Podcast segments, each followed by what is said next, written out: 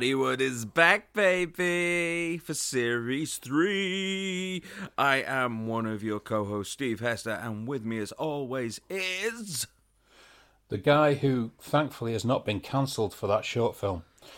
that, that would be uh, Andrew Roger Carson. That's me. And my God, we're back for season three, the troublesome third series. yeah, yeah. Although speaking of that short, I think if uh, if they were going to cancel anyone, they'd probably get both of us with that one. No, no, no. Really? I, I hold my hands up for it. And to be honest, I, I like to think people have more of a sense of humour uh, nowadays. I know exactly the point where I was thinking, okay, this might be the one where people suddenly just trigger. Um And it was it was a certain prop that was designed mm-hmm. for it. And I remember as we were editing it, it was a case of, oh my God, this should I include this? And I was like, no, you know, yeah. don't be a pussy. Just put it out there. Uh, at the end of the day, we always say this, and I believe we say this on our interview uh, at some point. Um, getting offended is a choice, okay? No one purposely sets out to offend you. You decide to be offended over stuff. And if you did get offended over something that I put in our short little film, great. Thank you. You know, it proves that you watched it. Yes. Uh, and in case you don't know what we're talking about, uh, it's a short that we, well, that Andy managed to get together, uh, which is a little promo for Series three and also featured some some choice clips, shall we say, that were going to be in Rumble Rama originally, weren't they? Well, they still are. Oh, yeah. so basically, so... basically what it is, uh, Rumble Rama is, as some of you may know, a script that I wrote well, nearly ten years ago. Nearly yeah. ten years ago. And it got optioned in Hollywood. I was going to go and direct it. It all turned into a bit of a cluster. And basically, uh, it didn't get into getting made. I've been trying to get it made. And to be honest, uh, it came to a point where I wanted to do something special for our season three launch, something a bit different. And I thought, I don't know, I'm just going to pull this scene from uh, my Rumble Rama script and we're just going to incorporate it into a short to promote Poddywood. And we had a fantastic talent who showed up that day, and none more special than uh, our people behind the cameras, which was Joanne Parker and Abby Kerwin of Blue Caribou Productions. They Hi, Blue are... Caribou Productions. Hello, Blue Caribou. Yeah, you are my queens. The the feedback has been really, really positive. I've got to admit, I've had plenty of messages come through of people who've watched it and absolutely loved it, people who want to be in the next one, um, if we do a next one, well, if we're it, around. It depends, really. They probably took one look at me and just went, oh, my God, not only is Sasquatch real, but he usually eats at Burger King. My God. No, no, I think they were there saying, bloody hell. Nick Frost has let himself go. That's okay. We we we were both there. We both had the uh, the winter weight on. That's all we can say. We yeah. shot this in December. Um, we obviously both spent the year not shedding the pounds. In fact, just piling them on. Yeah. And um, something which I am trying to get myself uh, yes. back sorted now. Doing quite yes. well actually. Yeah, yeah, we, we both have been um, separately, not together, because mm. that's just weird. And I'll tell you what, the one person that got the biggest reception online so far would be Stelios Kutu. Yes. If you no, don't give the joke away. Don't give oh. the joke away. We want people to go onto our Facebook. We want people to go onto our YouTube, watch the video, and see if you can see Stelios and just the wood. It, oh, brilliant, brilliant side gag. Yeah, really he's got is. a future, that guy. I'm yes. telling you. He has a future in this business if he chases it. And he's he's an architect by trade of Cheadle Architects. I will throw that out there. Now I've got to mention every other person who is in it and... and what they do as a business. In fact, you know, nah, just just put it in the uh, just put it in the comments. Yeah, right. we haven't we haven't got all day, but um, and we haven't got all night either. But speaking of nights, let's talk about oh. Batman Gotham Knight. Well done, well done. First, first segue of the season, and you nailed it. I did, I did. I'm yeah. so proud of myself. Right. Uh, yes, yes. Batman uh, Arkham. Sorry, I knew I was going to do that. Oh. Batman Gotham Knights.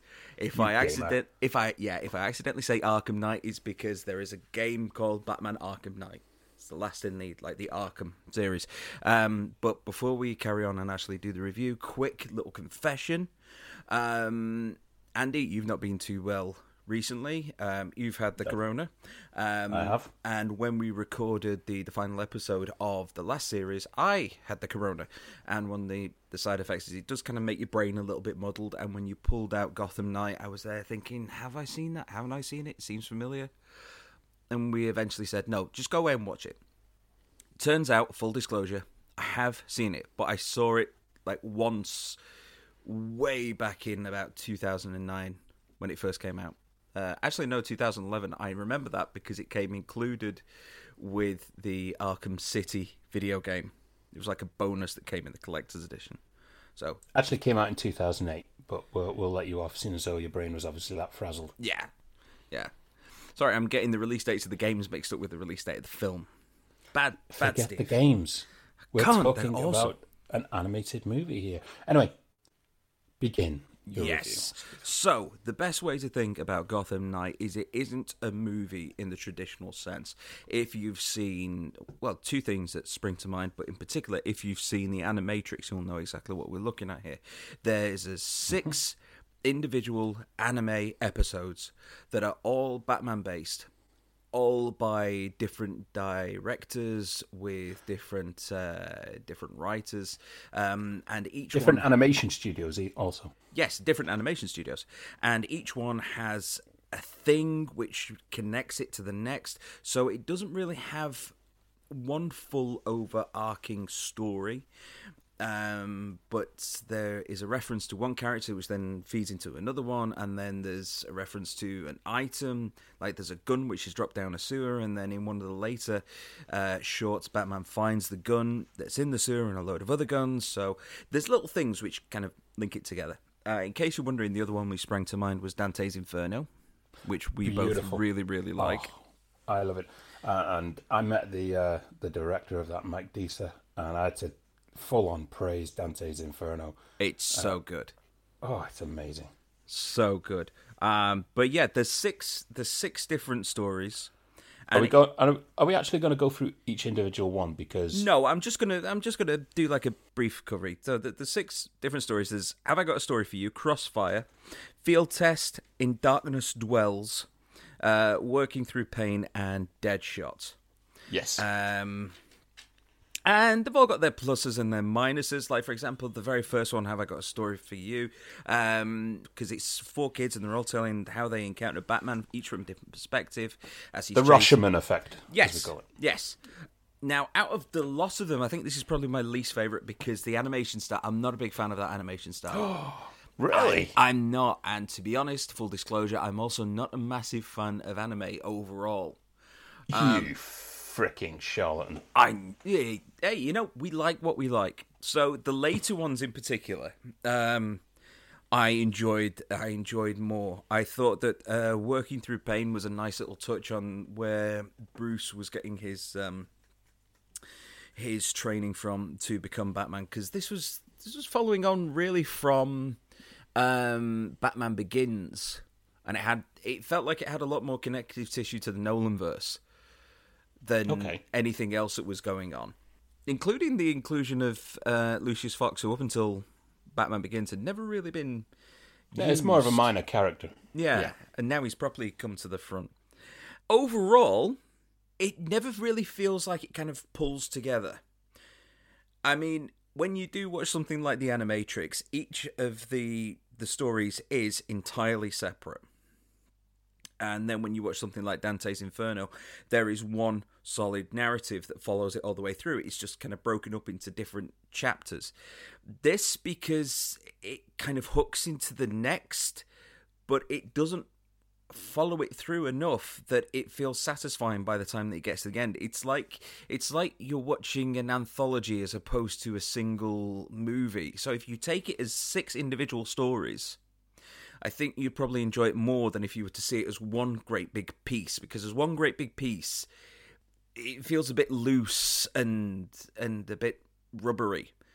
Whereas if you take it each story at a time, then you've got six very, very solid Batman stories. And a uh, big shout out has to go to uh, Kevin Conroy, who is my favourite Batman without question, and that includes everyone that's on screen. Uh, I remember watching the Batman animated series when I was a kid, and you know he then came back to voice Batman in the games, the Arkham games.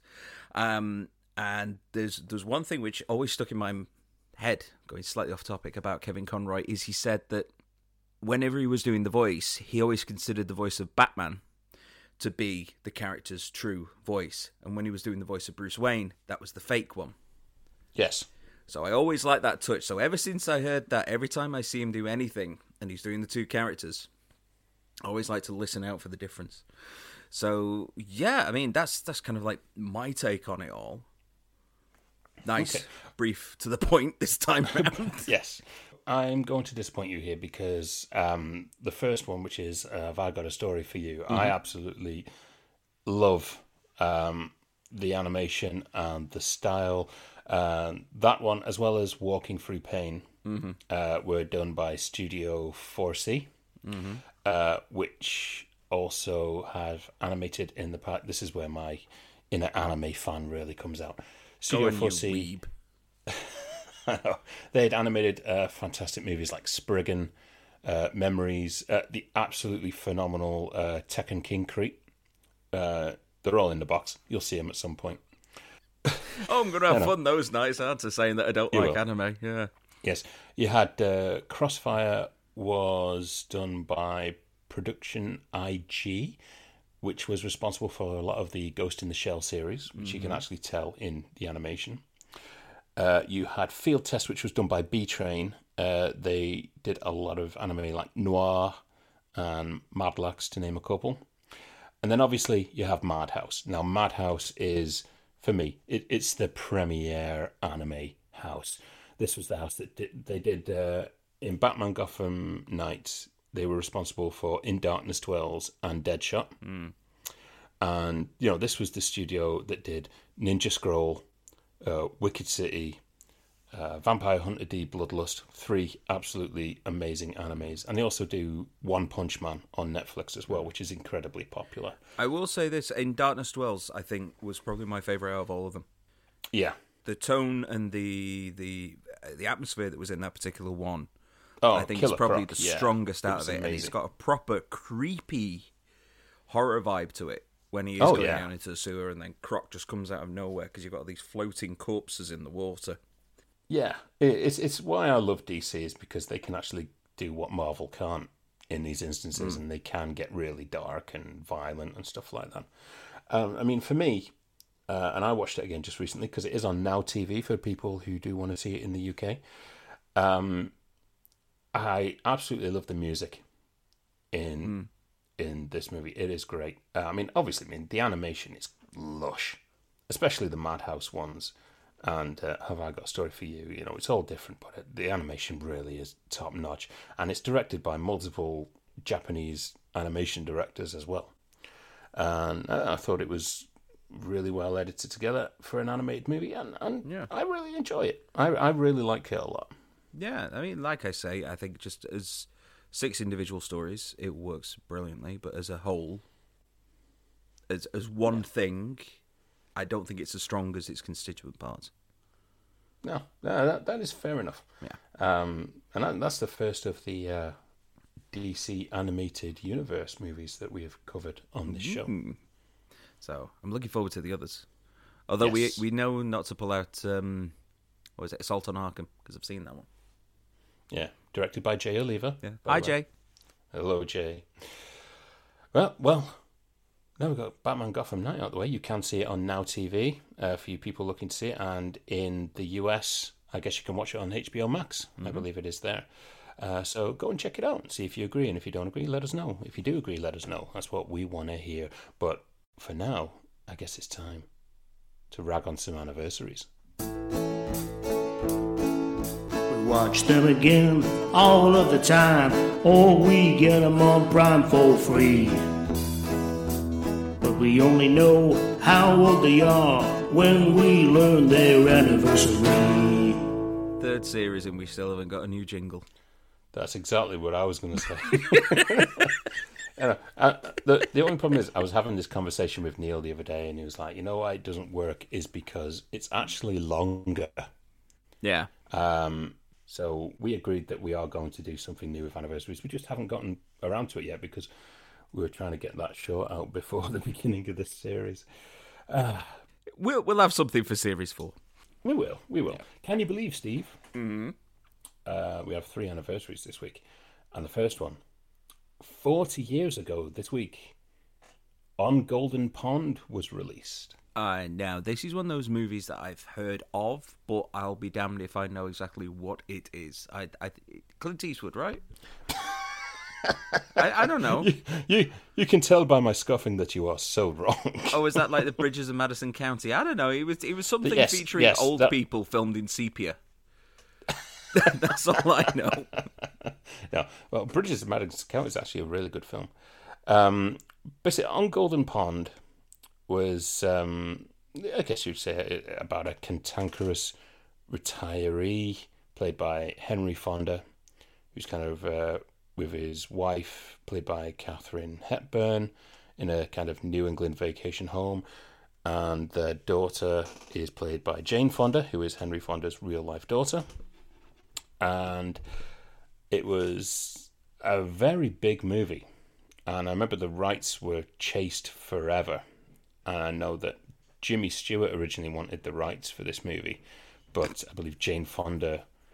Uh, and we, we have... I know you're not doing your Jimmy Stewart impression, so forget about oh, it. Oh! No. You no. bastard.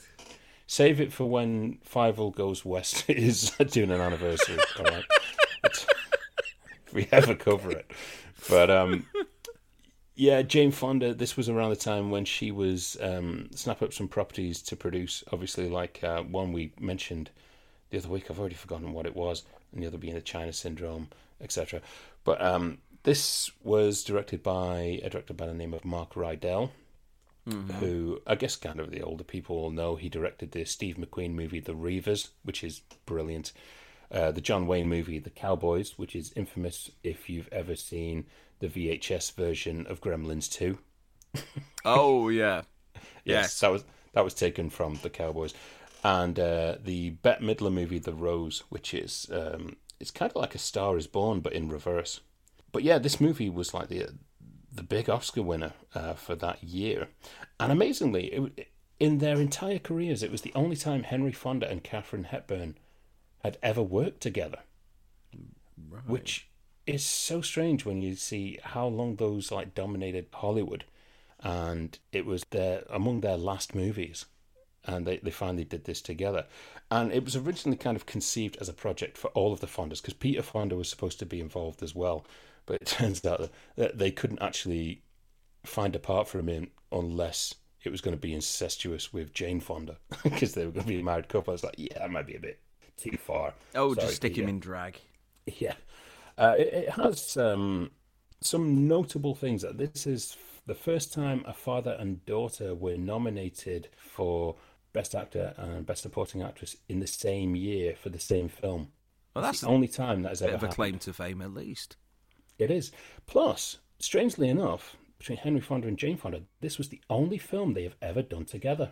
Okay. Uh, hmm. Also has a record here for Henry Fonda, the longest gap between two Oscar wins. He had forty-one years between when he won the Oscar for Grapes of Wrath, and this was his final movie that he won an Oscar for as well. And he still holds the record as the oldest actor to have ever won an Oscar. Okay, so there's a lot going on in this. There was a lot, yeah. Uh, other, uh, it was also Katharine Hepburn won an Oscar for this as well, and it was her fourth and final Oscar. So she'd won four Oscars in her career, and this was the fourth and final one. All right. And an interesting bit of trivia for you here, Steve. This was the second highest grossing film of the year behind Raiders of the Lost Ark. Ah, that, that does actually surprise me, you know. Yeah. Touching melodrama or Indiana Jones punching Nazis. Yeah. No, it, it's just one of those quiet melodrama movies, really. But it's really good. I mean, I really do enjoy this movie. I mean, Katharine Hepburn is the standout out of all the actors. Of course, Henry Fonda and Jane Fonda are brilliant in it as well. And it's a beautifully written film. And it is one that's going to be in the box at some point. So you will get to see it for yourself, unless you get a bit uh, curious and decide to pull it out yourself. What about the film? There were. Mm. But yes, uh, I actually, uh, when I saw Jane Fonda when I was at Paramount Pictures, uh, when they were doing... Um, Grace and Frankie for Netflix, because I was there to meet Mike Sheen, and I, I saw Jane Fonda there, and it was like, oh, if I could talk to her about any film, it'd probably be Clute, but this would be the other film that I would love to just like pick her brain on. Maybe next time, Jane. Maybe. But yes, uh, On Golden Pond is forty years old this week. Okay, wonderful. All right, what do we got next? Well, can you believe, Steve? I mean, this is the interesting thing, because I know you'll have seen none of these three, but I can guarantee you all three of them are in the box. Can okay. you believe, Steve? thirty-five years ago this week, Platoon was released. Oh, no, I haven't. Yeah, this is, surprises me that you have not seen this film, because it's... I've seen the poster. That was about it. Everyone's seen the poster. Come on. I, I'll hands down say Platoon goes...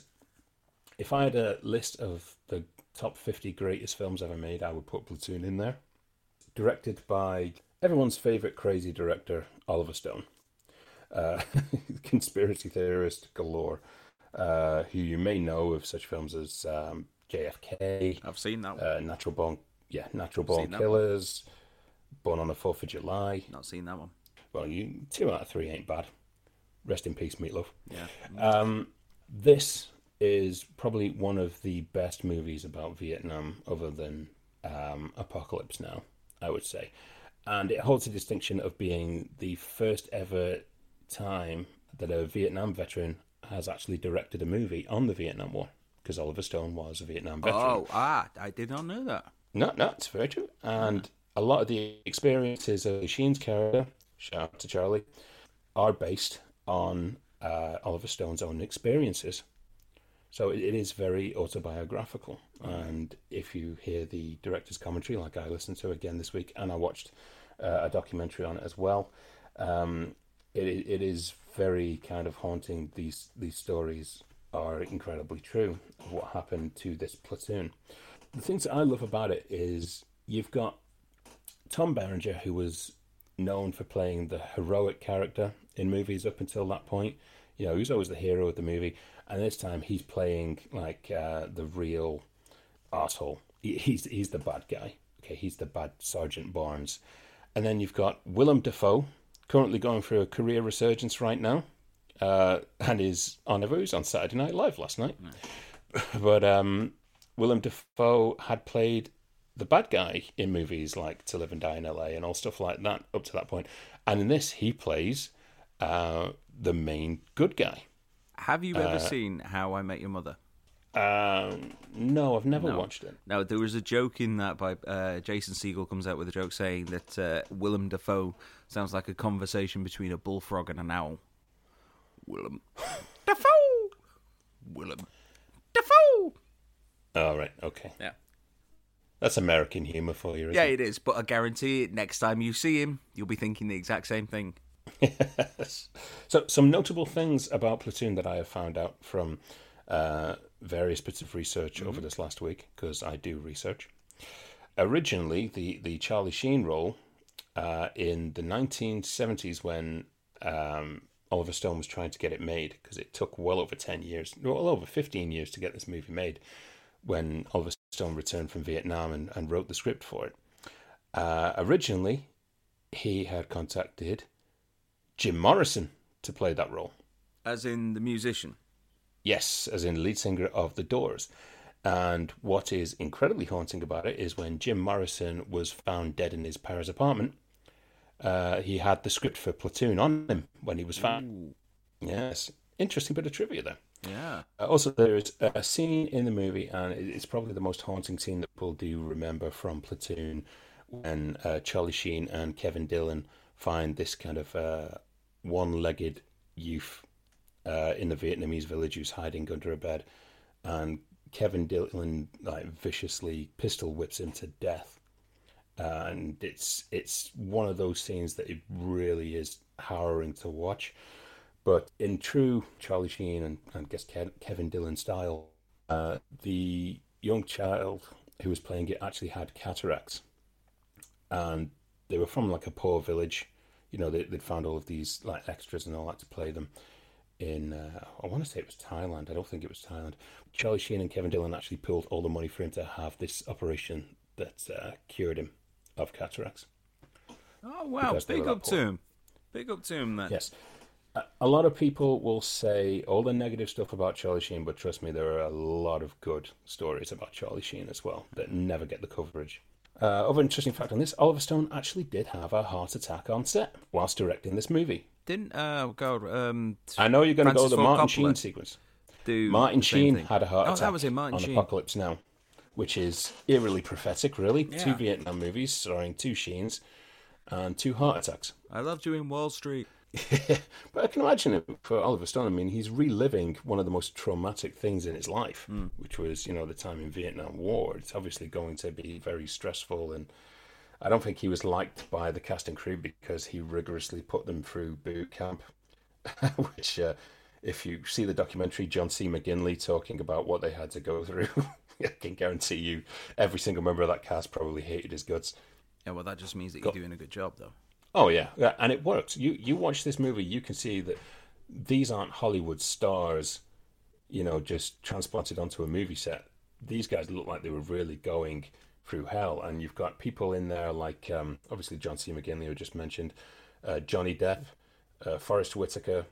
Mm-hmm. Uh, you had, like, the, the who's who of, you know, up-and-coming acting talent in this movie. And then, of course, you've got the obligatory Dale Dye appearance. Wait, who's Dale Dye? Every... Dale Dye is the guy who's in every single war movie or military movie or anything. Wait, yes. From I... Casualties of War. Yeah. Yes. Yeah. I know and, you mean that. Uh, you know, he has a role in this.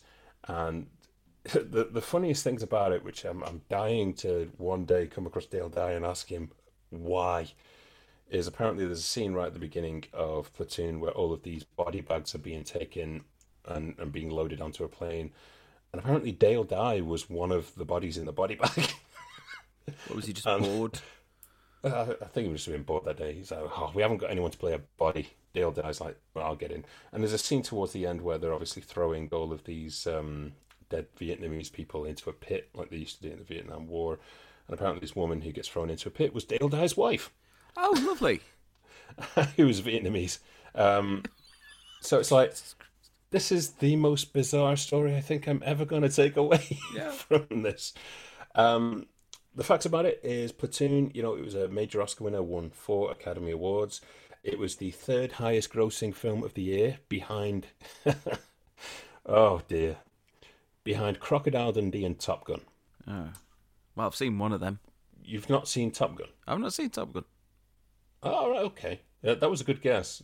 Everyone's yeah. seen Crocodile Dundee. Yeah, because usually it's on B B C One at three o'clock in the afternoon and they butcher it to try and make it family-friendly. Hey, still to this day, Crocodile Dundee is the highest-watched movie on B B C One in history mm. for its premiere on Christmas Day. Yeah. Uh, standouts of the film, it's it's amazingly directed. Uh, it's amazingly edited. The sound is incredible. The casting is like a veritable who's who, and, you know, these are, like I said before, these are grizzled actors really going for it. Cinematography is great. Standout performances, Tom Berenger and Willem Dafoe. You know, face off each other throughout the entire movie. It is in the box. You're going to see it.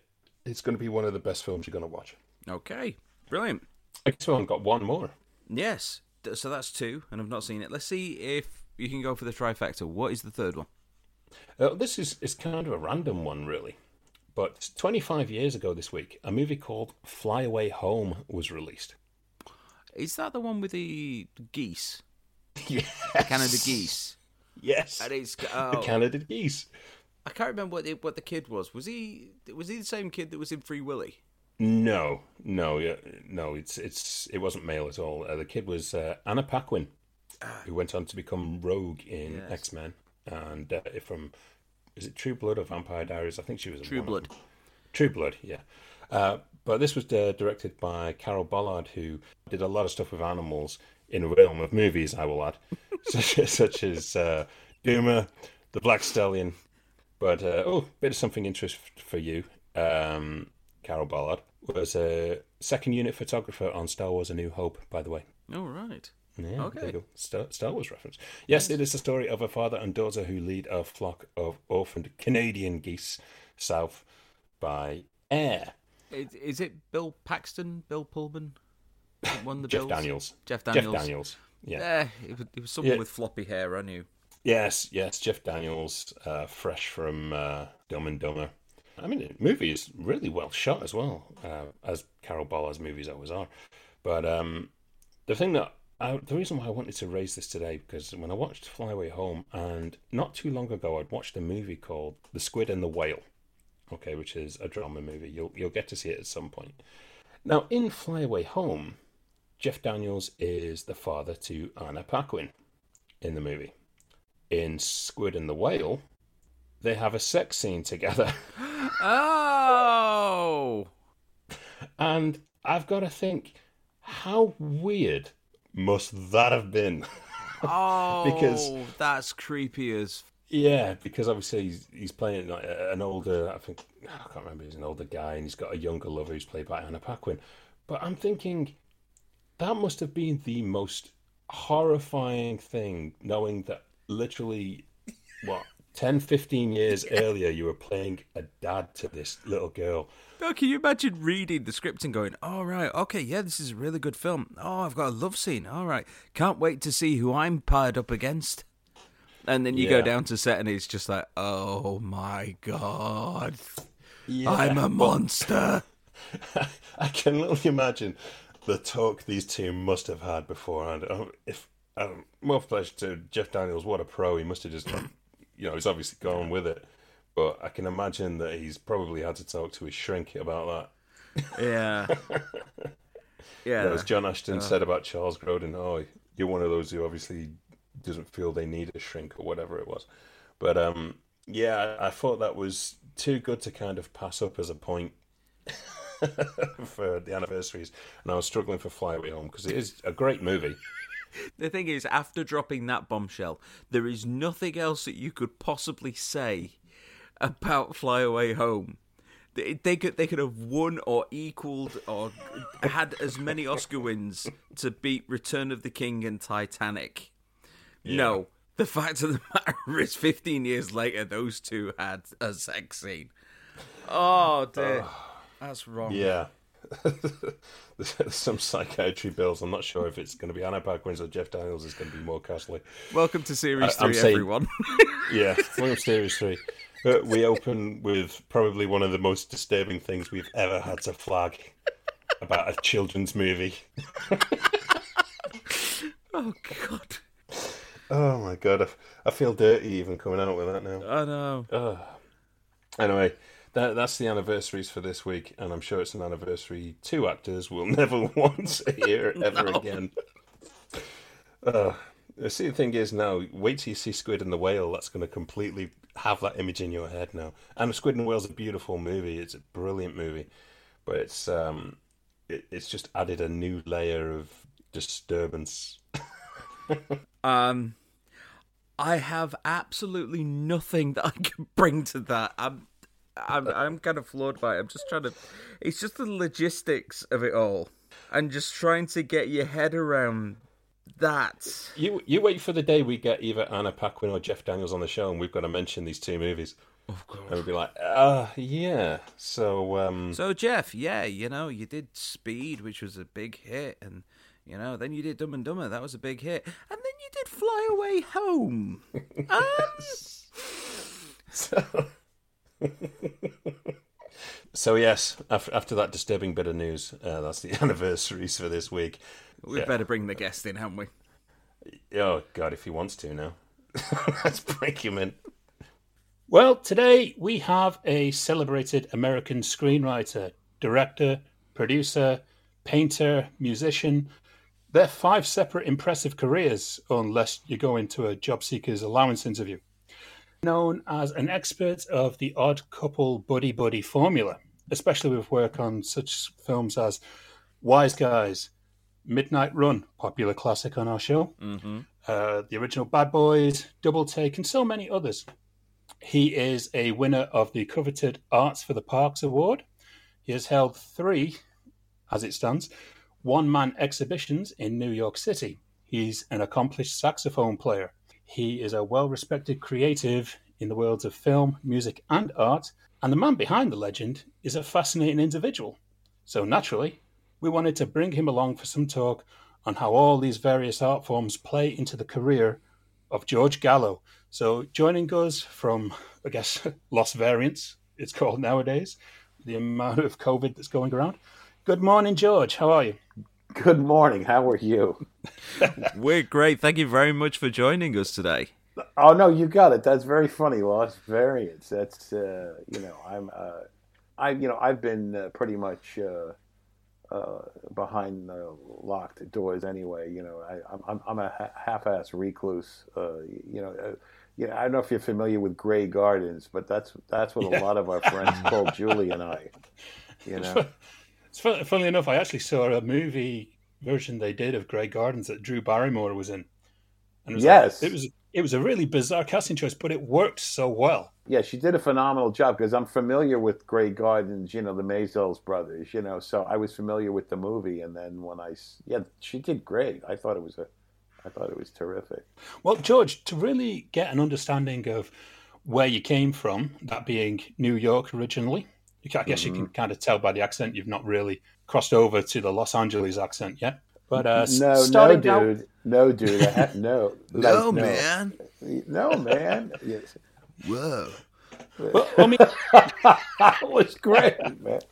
So, starting out, I mean, were you a geek for film? I mean, what movies spoke to you at a young age, growing up in New York? You know, I, I grew up uh, north of the city in Port Chester, which is about forty, forty-five minutes. Uh, you know, uh, anything uh, ten minutes north of Manhattan, they call it upstate. You know. But, uh, yeah, I mean, I I grew up certainly in the shadow of, of New York City. I, I, you know, I had curiosity about anything with the arts. It it didn't start out necessarily with just movies. Uh, you know, uh, so when I was in the fourth grade, I started, uh, I had took an interest in the saxophone. I was, I'd already been painting and drawing a lot as a as a kid. And, you know, movies sort of seemed like a natural extension from that, you know, in that it was visuals and it was sounds and music, and I love stories. And uh, you know, as a kid, I loved science fiction movies. So, like, I loved War of the Worlds. You know, the the the, yeah. the uh, mm-hmm. from nineteen fifty-three. I watched it so many times. I you know I started to memorize it. You know, toward the end of the twentieth century, no one believed that human affairs are being watched cleanly and closely by intelligence vastly greater than our own. Yet across the gulf of space on the planet Mars, intellects vast and cool regarded our Earth with unsympathetic eyes, slowly but surely drawing their plans against us. The chances of anything coming from Mars. Yeah, yeah, yeah, right. So I watched it so much. So I fell in love with movies, and, and my dad. I begged my father. There was no. You know, obviously, this is the late nineteen sixties. Let's say I was when I was a kid. You know, mid, mid to late sixties. I, I'm like a teenager. I, I begged my dad to get a tape recorder because there was no V H S yet. You know, you mm. couldn't record movies off of T V. So I just recorded the sounds, you know, with a tape recorder, and I would I had yeah. all these movies on file, and I would sit and listen to them with my headphones on, trying to, you know, visualize them. And so that stimulated the whole visual thing, and I would start drawing little storyboards. And so, yeah, I was kind of a, I guess, geeky movie kid, which I, I think, you know, I, you know, my parents, God bless them, thought that there was obviously something wrong with me, you know, because I, I would draw little pictures of Martians and listen to movies with headphones on. You know, I I hold my dad as much as I think it left him scratching his head and thinking, what is this child going to grow up to be, you know, other than some lunatic. Uh, I hold him also responsible because my father loved movies. And, you know, he loved The Treasure of the Sierra Madre. And mm, he loved classic. All those Bogart movies. Yeah, I know you. You're the man in the hole who wouldn't give us the rifle. You know, it's I mean, he... And then he would get the giggles watching these movies, and I, he kind of drew me into it because he, he was such a fan of stories and of odd characters, and and it it stimulated an interest in me in these in sort of bizarre, quirky people. So all of that played into it. You know, it was like that was like the the soup, I guess you would call it, of of the of the beginnings of my interest in all of this stuff. And then I started writing little short stories and little scripts, and, you know, I won a couple of awards for in my local school for writing short stories, stories about these make-believe people. So, I mean, that's kind of where it all started. Funny, I find that so amazing. You are the first person that I've ever come across who did the whole recording the sound of the movie thing, because I used to do that myself. I used up two ninety minutes tapes. I did as well. On uh, on doing Judgment at Nuremberg. And I used to listen to Judgment at Nuremberg all of the time. That twelve Angry Men and um, The Naked City oh, used to always be black and white movies that I would listen to because it had such a different sound. Well, that's, you know, it's amazing. Yeah, you know, you uh, you went for more highbrow material than I did. You know, I mean, I I, I was recording, uh, War of the Worlds was probably the best, but I was recording things like Earth versus the Flying Saucers and in, Invasion of the Body Snatchers, which is a terrific movie. Mm. I mean, it's just, uh, I, I watched it recently with my wife. I was just, holy cow, that movie was great. The original... Yeah. Uh, Uh, nineteen fifty-six, Kevin McCarthy, uh, Dana Winter. Uh, but then, uh, but I like Gorgo, uh, The Beast from twenty thousand Fathoms, The Giant Behemoth. I mean, those are the movies awesome. that I was, yeah, which I love The Giant Behemoth, which is like the giant big thing. You know, the English title, the British title was uh, Behemoth the Sea Monster. But leave it to the Americans to come up with the giant big thing. But, you know, I... I That's how, but I just had this sort of fascination with it, and uh, it's funny. Then I ended up getting into comedy, you know, um, not monsters and, and, and things from outer space, which I still would like to do with something like that. Uh, my real dream, if I have a dream, before I shed this mortal coil, I want to do The Day of the Triffids, which I read the oh, John Wyndham oh, novel. God, yeah. I, I read that when I was like twelve. And I think I've read it thirty times since, and I just love that effing book. I want to do that as a nine-part miniseries more than... Uh, I just want desperately to do it. I don't even need to reference the book. I just give me a pen and a pad. I could write all nine episodes. I'd love to direct it. I just love that novel. And they've done many versions of it, but they never caught the essence of the book. The last version I saw of it, I think the B B C here in the U K did a version yeah. of it with Eddie Izzard in it. Um, yeah, I saw was... that.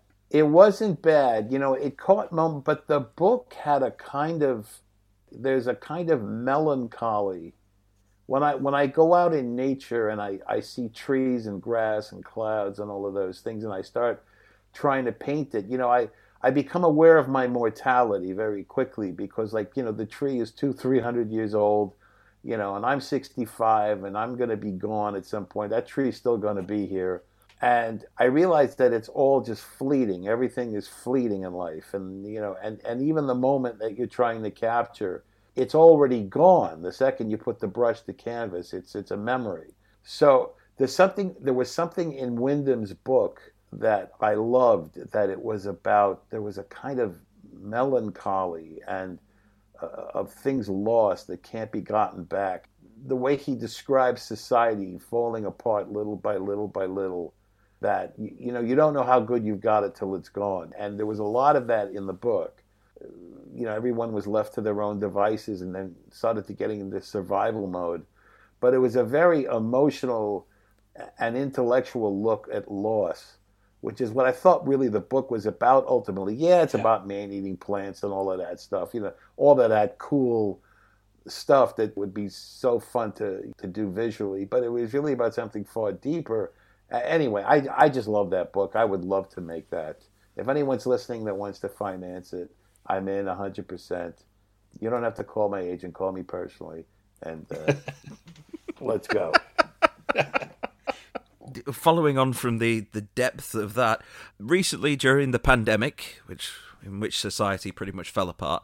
Uh, from yes. twenty twenty until today, we've seen two movies released with yourself in the writer, producer, and director chair, with The Comeback Trail, starring Robert De Niro, Morgan Freeman, and Tommy Lee Jones, and Vanquish, which also starred Morgan Freeman, and Ruby Rose. So how was releasing these two high-profile movies during this infamous time frame when the industry was ground to a halt? Well, Comeback Trail still has to come out in the States. They're talking about March or April, you know. Um, it hasn't been released here yet. Oh. We we, we shot it. on Now T V. Mm-hmm. Yeah, no, you guys have got it. I know that, which is great. I'm glad that people are seeing it. It it uh, it kept getting delayed because of COVID. You know, first it was supposed to come out uh, like like November of, of twenty twenty, and then uh, then spring of twenty twenty-one, and then fall of twenty twenty-one, and then... then that gets jettisoned, and now now they're talking about this year. So it's it's sort of like uh, I can't wait for it to come out. I mean, it won four or five film festivals. I mean, people loved it. There was a test preview in Toronto, and it scored uh, it scored a ninety-seven. So I was like, wow, that's. I mean, I, have you guys seen it? Yes, I watched it uh, last night. Funnily enough, and, oh, you uh, watched it last night? Yes, on Now T V. Thank you, Sky. And uh, I, I've got to admit, I've really enjoyed it. I really liked it. I haven't got round to watching it because I don't seem to have much time these days. But no, I, the trailer looked fantastic. It looked the, really the, funny. It's a it's a really funny movie. It's you know it's it's funny because that script had been around for quite a while.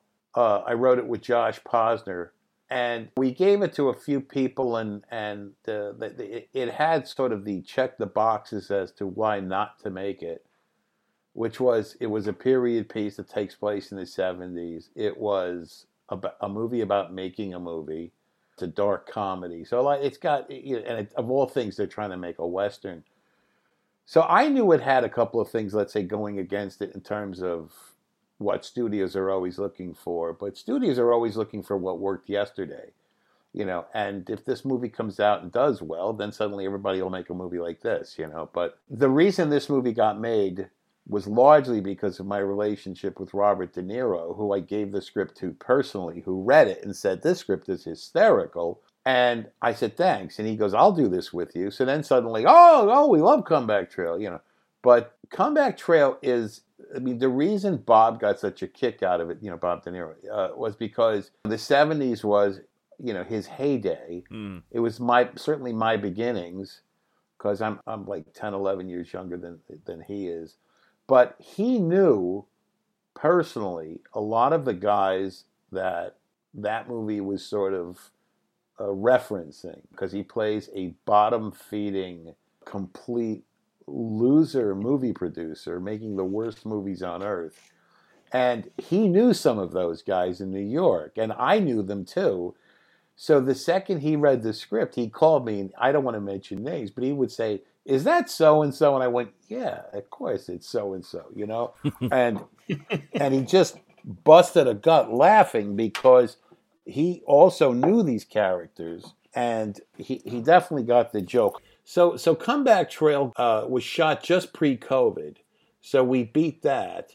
Uh, Vanquish, Vanquish uh, was shot during COVID, mm-hmm. which was an interesting exercise in filmmaking, because because of COVID, there were a lot of things we couldn't do.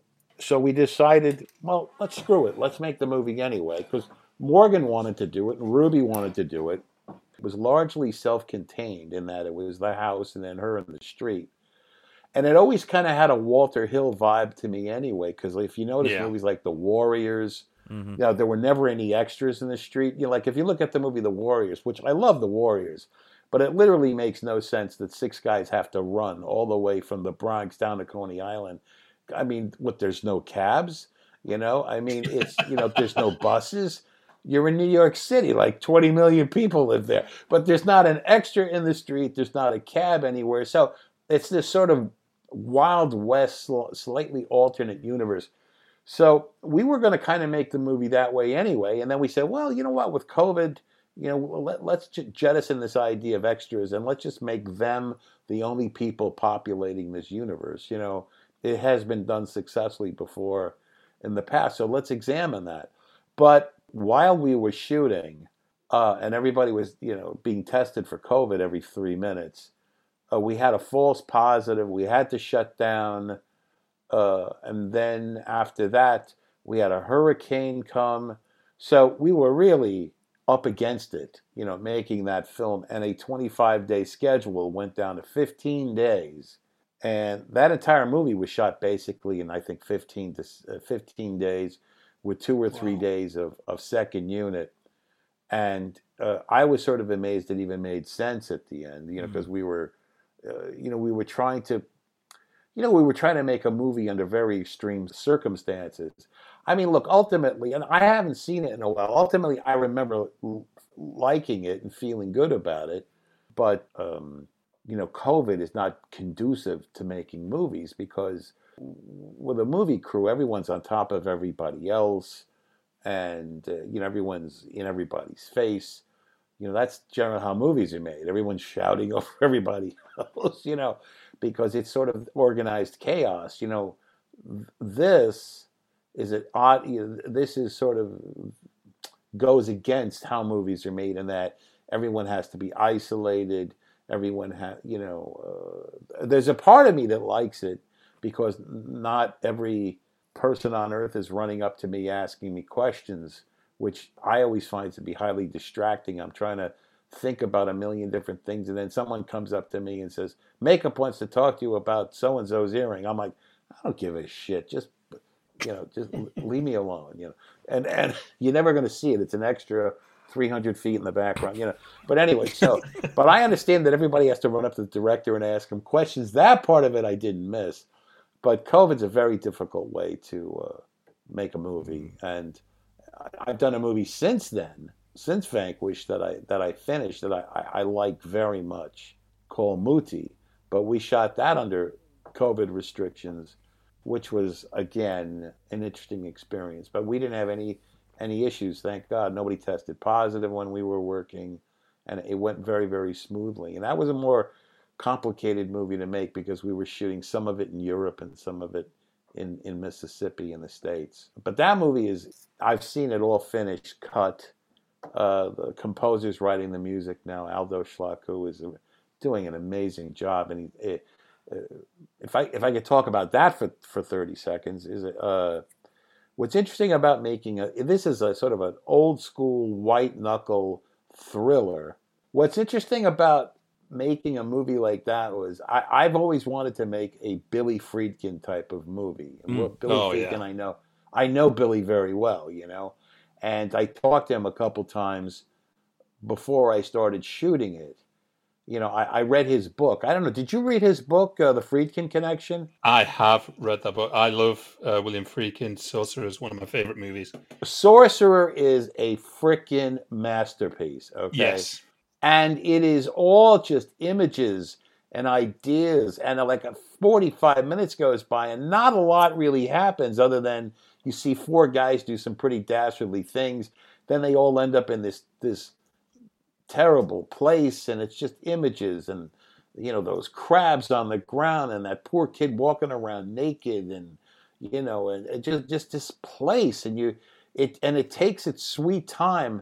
And at the same time, you're always on edge watching it, which is, is interesting. Yeah. So I I love that kind of movie making, but I never had the opportunity to do something like that because I'm not known for it. So when this script came my way and I read it, I thought to myself, well, this is... At first, I didn't know how to do it. I'm, I'm not going to do this, you know. But then I started thinking about it. Well, if I can start to really play around with the storytelling of it, I'd love to do a movie where it's not traditional in that, well, this happens, and then this happens, and then this leads to this, and then, and then, and then. I didn't want to do it that way because they become plotty and they become like just full of shit, if I could say that. And and uh, and it's like, oh, I haven't seen this before. You know, and, and it is a genre movie in that it is a person killing children. And uh, these these two men who get drawn into this case. Uh, so it, it is a genre movie, but I didn't want to handle it in the typical genre way. So like I watched Cruising, which is a tough movie to watch. I watched Cruising oh, yeah. I must have watched Cruising fifteen, twenty times. Uh, and I kept watching it and watching it and watching it. And I'm like, you know, there's not a lot going on in in, in, in the traditional sense that here's a clue and then here's another clue and then here's another clue. And, oh, there's another clue. And, you know, it, it's just sort of, it's like a window into a world, into a place. And it's very uncomfortable to watch because there's a sense of dread going on and it's mm. a sense of hopelessness in it. Kind of a nihilistic view of the world, which is the exact opposite of what I normally do because, you know, there's always seems to be a, for lack of a better explanation in a lot of the stories I've told, there always seems to be like God is all, always somewhere in the room. You know, there's always some sense of, let's say, a moral compass. This movie doesn't have, a lot of his movies don't have that to me. And this movie certainly doesn't have it. So I had to rely on images and music and sounds to tell the stories and hope that that would keep you riveted.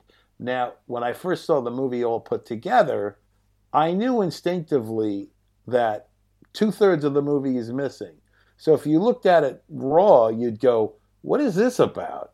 But now that the music is coming into play and the sound design is coming into play, which is just the last week that I've been watching it all come together, I am so jacked up about it again because I am so happy that I had the guts to not rely on conventions to tell this story. And I think I've put together something very interesting and that I didn't, like again, I'm not to be redundant, but I, it's it really is a story that's taking its time. But you, you, it's very compelling. You know, it's about a guy who's got some real, this cop in Mississippi who's got some real problems. You're not exactly sure what. It's Cole Hauser, by the way, mm. who's terrific. He doesn't say very much. He doesn't interact very much with people. You, you know that he's haunted by something. And it's this slow boil uh, that I'm, now that I see again, The the composer and I had long talks about just sound design, and music is sound design, little things that are setting them off. And without that element, it's just, you know what I mean? It, it, it's like when you put down the color blue or you put down the color purple in a painting, you don't realize how good that purple is until you put orange next to it, orangey yellow, because those two colors are opposites on the color scale, and you go, wow, that's a pretty purple. And you go, yeah, well, it wasn't that great by itself. It's very much like in painting, it only works because of what's lying next to it. And, you know, Make green sense. Only looks great because of red. Um, so it's the same thing with this movie. Uh, I'm very, I'm, I'm very, uh, I'm, I'm happy that I had the guts to stick my neck out to do it this way. Look, it's not going to be for everybody. You know, some people might look at it and go, I don't get it, man. It's not, you know, there's not a body crashing through a window every two seconds. But, you know, I, I'm I, I'm glad you guys are laughing. I mean, you know, th- there's always, it's very interesting. There's always the comfort level. Well, if I do this, that, and this, that, and other thing, you know, it, it, it should work because it worked in all these other movies. And what you don't realize, you're digging the ultimate hole is, yeah, it's just like everything else, and that's why it sucks. You know, it's like you've already seen it a thousand times. It's like, you know, you might have some comfort level in that it's like everything else, but in the end, well, now what? It's like everything else. What's so great about that? You know, I think this is far more compelling. I, I'm very happy with the way this movie's turning out. To be honest, I mean, it's the kind of movie that would interest me because, I mean, I think we're also desensitized with the what we call the kind of the Fast and the Furious generation of movies now. Yeah. I mean, like myself, I, I'm guessing that your world would kind of been rocked by stuff like uh, Scorsese's Mean Streets. Yeah, Mean Streets is one of the reasons I, I, I suddenly became interested in filmmaking. I I, I, I remember it was around night. I, I mean, well, I had already had an interest in filmmaking because of everything that we talked about. But I think it was seventy-three or seventy, I think it was like an eleventh grade, somebody invited me to some film festival. I'd never heard of it. And I saw Mean Streets at some film festival in New, I think it was like an Italian-American thing. I can't really remember. But it was it, it, the movie hadn't come out yet, or it was about to come out, and I saw it. And the second I saw Robert De Niro in slow motion walking through the bar to Jumping Jack Flash, oh, I was like, yeah. "Holy shit, we have arrived!" Mm. Yeah, it's like I gotta make movies like dan dan na, na, na, na, na, na. And he's moving in slow motion, and that dolly shot into Harvey Keitel, and then. You know, De Niro moving in slow motion. It's really funny, like that. I would see that movie as a young man, and then that guy that's moving in slow motion would become a friend of mine, and we would end up making yeah. movies together. You know, I mean, when I start to connect the dots of my life, it, it, I'm pretty charmed. But but the guy that saw that movie, that kid, I mean, I was as far away from Hollywood. I mean, I might as well have been on on Venus. You know, I mean, I had no. idea that I was going to get to Hollywood and make movies. I, I wanted to, but I didn't know how it was going to happen. Yeah, I've I've always kind of picked on this um, sensitivity yours that the the seventies was really this influential thing, and it was the same for me. I mean, I grew up with uh, like Walter Hill's The Driver, which I love, uh, The Friends of Eddie Coyle, which I think is amazing. Yeah, The Driver is fantastic. Oh yeah, yeah, and uh, The Friends of Eddie Coyle. Um, oh, dude, dude, dude, yeah, dude. The Friends of Eddie Coyle, I can't believe you brought that up, is one it's of amazing. my ten favorite movies of all time. I, I know Steve has not seen it. I haven't, no, because I'm a Philistine. It is so unfull of shit and so raw and so... Uh, Peter Yates, man, it's so brilliant in that you don't feel the fingerprints of the director. Or like today, yes. I've said this before, every frickin' director... want you to know that they were there, that they did this, and aren't I smart, and aren't I fancy, and did you see what I just did? I'm waiting for them to jump out in front of the camera and go, hold up, hold up, hold up, did you see what I just did? I was like, dude, if you're doing your job, I don't want to know that, I, I don't want to know that it was there. I don't need to know that you're a genius. You know, it's like it, the the story and the acting and the filmmaking all have to be one cohesive idea. Now, that's my personal opinion. That's why I love those movies. But it's funny. Sometimes I read reviews of my movies and they say that like they feel like I'm not present and that I'm uh, like asleep behind the camera and I don't have necessarily, uh, let's say, a visual style. And I'm like, uh, yeah, that's exactly what I was trying to do, you dummy. You know, I was trying to, I was trying to let it all unfold. I was trying to, I have to fight every instinct to jump in and say, hey, let's try this. This will be, I, I will really fool them with this one.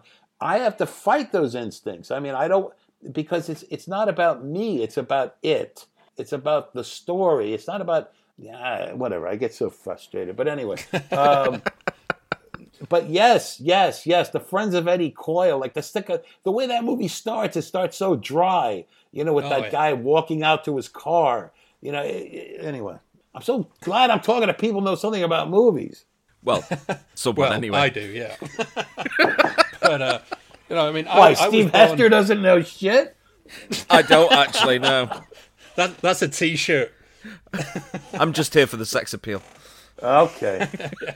No, I mean, I mean, I was born at the, the, the arse end of the seventies, but I grew up watching all of the seventies movies, and I wasn't shielded from anything. So I, I used to just stay in and bulk watch movies like crazy. So I had a very vast knowledge of movies. And the thing is about my the recent script of the movie I'm trying to do was actually based as a seventies movie, but in present day. So I took inspiration from movies like The Driver, Friends of Eddie Coyle, Mean Streets and things like that, as well as up-to-date movies like Lone Star, uh, the work of John Sayles and things like that, to really kind of sculpt the filmmaker that I wanted to be. And I kind of always sensed that you always th- feel seventies cinema was kind of the learning ground for those that want to get into film. Is that right? Well, it, it, it certainly is. You talk about nineteen seventies. Mister nineteen seventies just called me. Uh, uh, Gene Kirkwood, uh, the producer, I've, I've got the the ringer off.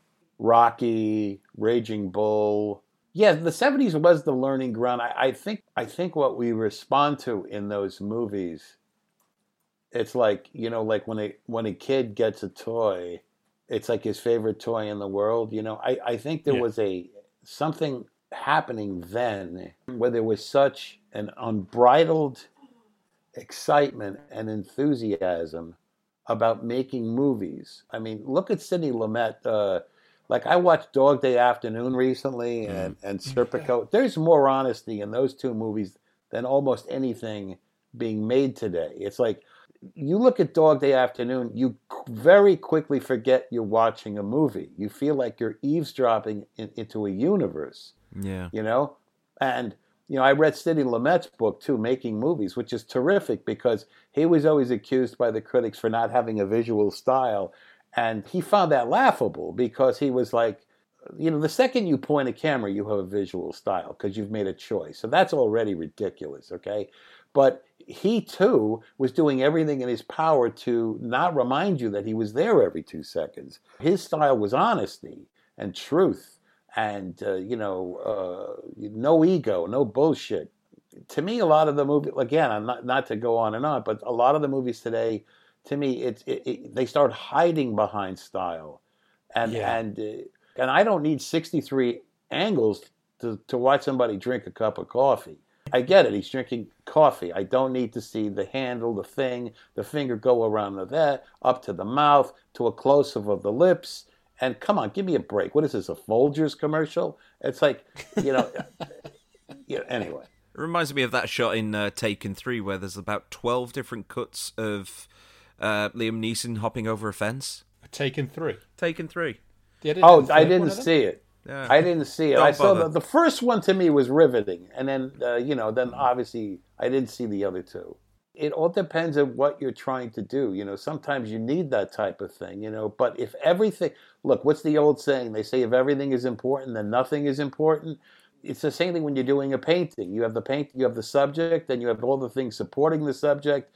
And then you have the things that are just in the canvas that are not trying to distract off the main idea. But if you try to make every single thing important, then you you're, you don't know what to focus on when you look at it. When I look at those movies, the reason I get excited by them is because I feel like I'm in the hands of a storyteller. I don't feel like I'm in the hands of a studio executive, or I'm not in the hands of some egomaniac trying to show me how great they were. I mean, yeah. you know, it's like, let the play do its thing. Even on the last film I did, I'm blessed that I'm getting to do what I want to do. And and you have to please yourself first. As a writer and as a director, you're the first audience member. And if you're honest with yourself, you know when you're getting it and you're not getting it. So I mean, I'm I'm I'm lucky and I'm blessed that I'm still working and that I'm still getting a chance to to to, to make movies. Uh, well, let's go back a little bit to uh, to when you were younger. Now, you decided to switch majors upon being inspired to chase your passion for film, but you were doing graphic design originally, is that right? Well, I was a painter. Yeah, that that showed up on the internet. I wasn't really a graphic arts major. I wanted to be a, a, a bohemian. I don't know what the hell I wanted to be. I guess I had some vision of being a, a recluse painter. You know, I don't know what. I, but but I was in. Uh, I was at Manhattanville College. I only went to basically two semesters. Then then Mean Streets and a bunch of those movies kind of started to steer me away from painting. I wanted to try movie making. And I started taking night courses at the State University of Purchase.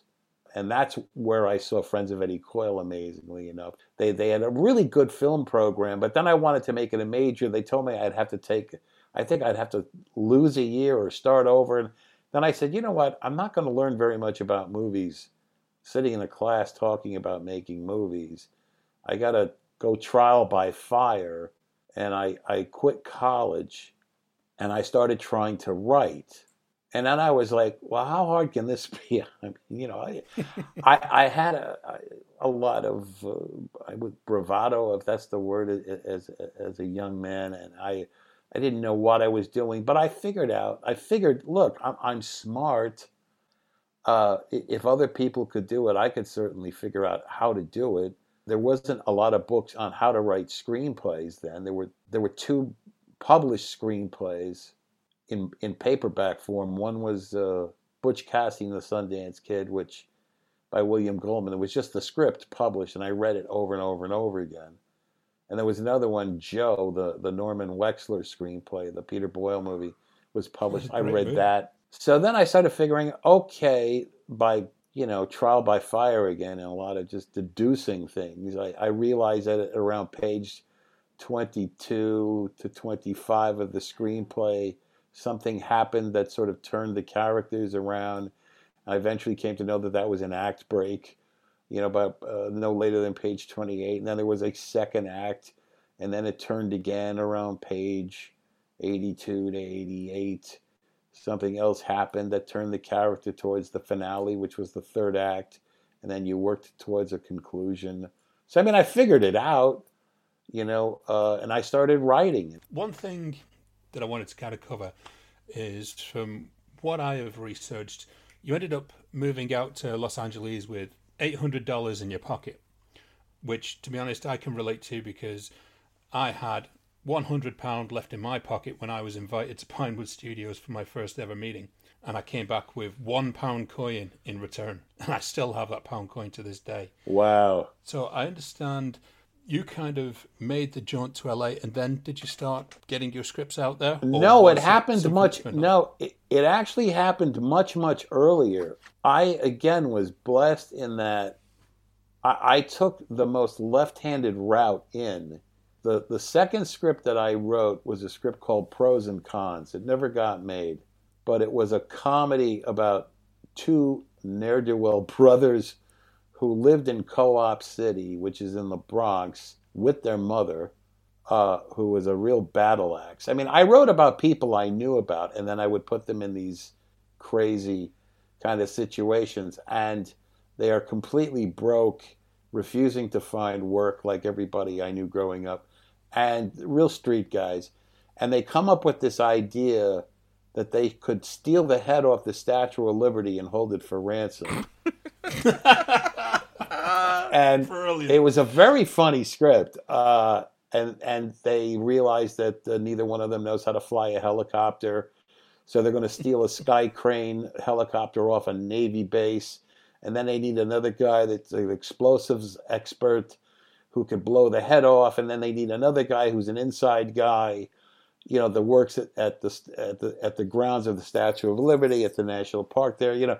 So before you know it, this two-man operation turns, turns into like an eight-man crew. I mean, the script was sort of ahead of its time now that I think about it, you know. And these idiots manage to do it, and they hold it for ransom. They, they, they've got it hidden on a garbage scow. They cover it with trash. But the point of it is, at the time, the, the Arabs in New York, if you remember, they were buying up a lot of skyscrapers and a lot of property. So one of the guys knows a lawyer that represents these two Uh, uh, Arab businessmen, and they sell it to them in the end. Very, it was it got very well received, but I didn't know what to do with this thing, and I, I gave it to a few of my friends, and they were like, "Wow, this is really funny." And so I thought to myself, "Well, how do I get this into the world?" I literally was totally naive about how to do it. So I got a hold of a New York City phone book, because I was living up in Westchester. And I started looking for names, any recognizable name, you know, as if, you know, Al Pacino's phone number was going to be in the phone book. You know, I was like looking through all of these names, and I came across one name that I recognized because I was a movie geek and I was watching everything on Earth. I saw this one name I recognized, Arthur J. Ornitz. And Arthur J. Ornitz shot Serpico. And he shot the Anderson tapes and a lot of these New York movies. And I was like, holy cow, that's Arthur J. Ornitz's home phone number. I'll call him. So I called Arthur Ornitz, who ended up becoming a big mentor for me. And I, and I, you know, I've told this story in the past, but I said, "Hi, Mister Ornitz, my name is George Gallo, and I wrote a screenplay, and I don't know what to do with it." And he was a, you know, he was an old pro, you know, he was probably in his sixties then. And he said, "You sure as F don't know what you're doing if you're calling up an effing cameraman." Uh, he goes, but he goes, yeah, yeah. He goes, I'll, I'll read your, I'll read your goddamn script. So I sent it to him, and he called me back about a week later, and he said, "You're a hell of a writer." I went, "Oh, thank you, Mister Ornitz." And he goes, "Stop calling me that. Call me Arthur." I went, "Okay, Arthur." He goes, how old are you? And I, I was nineteen. He goes, I'm nineteen. He goes, nineteen? You're a fucking fetus. I went, so, and it's the truth. You know, he said, he goes, I want to meet you. He goes, and he goes, what are you writing about all this middle-aged angst for? You're nineteen years old. Uh, you know, it just, it's from stuff I've heard. So anyway, I met him for lunch, and he said, you need a producer. And I went, yeah. And he goes, he goes, he goes, you know, Marty Bregman's a good friend of mine. He, you know, I, I shot uh, uh, Serpico for him. And in the meantime, I think he had just done Dog Day Afternoon. He goes, you want to meet Marty? And I went, yeah, that'd be great. So he goes, all right, let's go. You know, and he was like three martinis in at lunch, you know. So we we get into a taxi cab. We go over to Marty Bregman's office. We walk in totally un- unannounced. And Marty ended up being a big mentor for me also. He, he, you know, we, we go into his office. The guy was eating lunch. It's hysterical. He was eating, I remember he was eating a sandwich. He was sitting in his office. And Arthur says, uh, hey, this kid's a hell of a writer. You should know about him. And Marty said, uh, Martin had this way of talking. You know, Martin says, well, you must be good because this old bastard doesn't like any of it. So... You know, so I, I just, it was like a dream. I couldn't believe it was happening. So he goes, all right, uh, you know, give me the script. I'll read it. So I gave it to Marty. He calls me back a week later. He goes, George, it's Martin Bregman. I'm like, I'm like, I can't believe any of the, this shit's happening. And he says, I want to, uh, I want to option your screenplay. And I was like, okay, what does that mean? He goes, Jesus Christ, you're like an idiot. He goes, he goes he, you know, it's like, he goes, you need an agent. And I'm like, okay. He goes, go over to the William Morris agency. They're going to represent you on this deal. And I was like, okay. So I went over to the William Morris agency in Manhattan. They're like, on, I think they're like on the thirty-sixth floor or something across the street from uh, Rockefeller Center. You know, I'm up there now.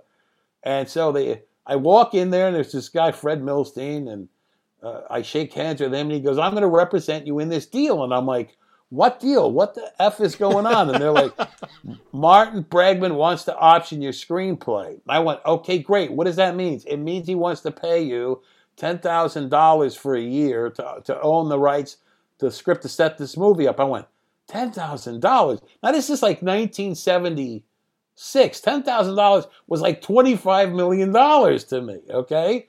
You know, my rent was like two hundred thirty dollars a month. ten thousand dollars. I live the rest of my life on this money, you know.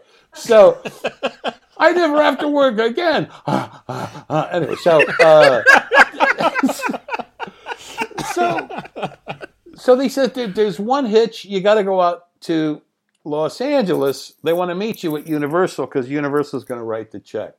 So I don't like to fly very much, but I got on the plane because this was too important. Even even I knew not to f*** this all up. So I flew out to L A. Now, here's the odd thing. Again, the house that I am sitting in right now, my window is overlooking Universal Studios. I literally am looking at the building where I had that meeting as a kid. Oh, wow. So if somebody had told me, if I, you know, in a time machine, when I got out of the cab to get into Universal, somebody turned me around and said, you know, in forty years, you're going to be living in a house right up on that hillside. I mean, you know, just, it's all so crazy. But anyway, so I went into Universal. I met with them. They blah, blah, blah. We, they talked to me about some changes. And this is, again, this is no bullshit. They drove me to the meeting, but they didn't, they did not drive me back from the meeting. I had no money. I was broke. I was a kid. I, they said, you'll have to take a cab home. And I said, look, I'm embarrassed. I said, does anybody have cab fare? And they all looked at each other and started laughing their asses off. Marty Bregman gave me twenty dollars for the cab and said, don't leave the country. You know? And so anyway, that was how uh, I got into Hollywood screenwriting. So I sold that script. It never got made. But from that, I got a rewrite on something. Oh, the Dino De Laurentiis story is great. All right.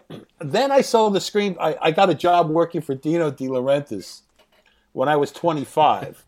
In the meantime, I was driving a soda truck on and off.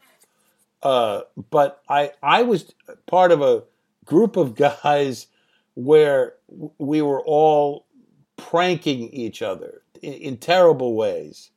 and we would set up these practical jokes because obviously we were all very creative and very bored with tremendous amounts of free time. So my phone rang once around four thirty in the morning, and I'm like, who is calling me at four thirty in the morning? I pick it up, and the guy, a, a guy with the most over-the-top and unbelievable Italian accent says to me, "Is this a Giorgio Gigallo?" I went, "Yeah, who the F is this?" "This is Adino De Laurentiis." I went, "F you," and I hung up, all right? Because I thought it was my friend Eddie, because he would do stuff like this to me all the time. Then the phone rang a couple minutes later. It said, "This is Giorgio Gigallo." I went, "Yeah, who is this?" "This is Adino De Laurentiis." And I'm like, "Yeah, all right, I'm Napoleon Bonaparte. Who the f*** is this?" You know. I'm sorry? I asked. They said yes. My wife is giving me shit for cursing. So finally the guy says to me, he didn't call back three times. He says, "No, this is really Adino. I want you to come into the Gulf and the West in a building." And now he's starting to say things like, "I think this might be Dino De Laurentiis that I'm hanging up on." And he, he says, "I the, the, he goes, I want to." He goes, uh, the the writer's strike is coming up on a Friday. I need to hire a writer. It was like a Tuesday. I need to hire a writer on a script. If you come in, I talk to you." And I'm like, "Holy shit! This is this is real now." Because these guys didn't know about writer strikes. So I go to meet with Dino, and I said, "Mister De Laurentiis, I'm really sorry I hung up." I go, "Oh, no, no, don't, don't worry about that shit, you know." But I said, "Why did you call me at four thirty in the morning?" Well, he used to get up at these ungodly hours to do business with Italy. So he thought everybody was up at four thirty in the morning, you know. Anyway, so I got a job doing a rewrite on a, on a, on a script that he had. And so then I did that. That was the biggest payday I'd gotten at that point. I think I got about twenty-eight thousand bucks for that. And you got to remember, I was living in a little apartment in, in upstate, so that's a lot of dough. Mm. And then I would write.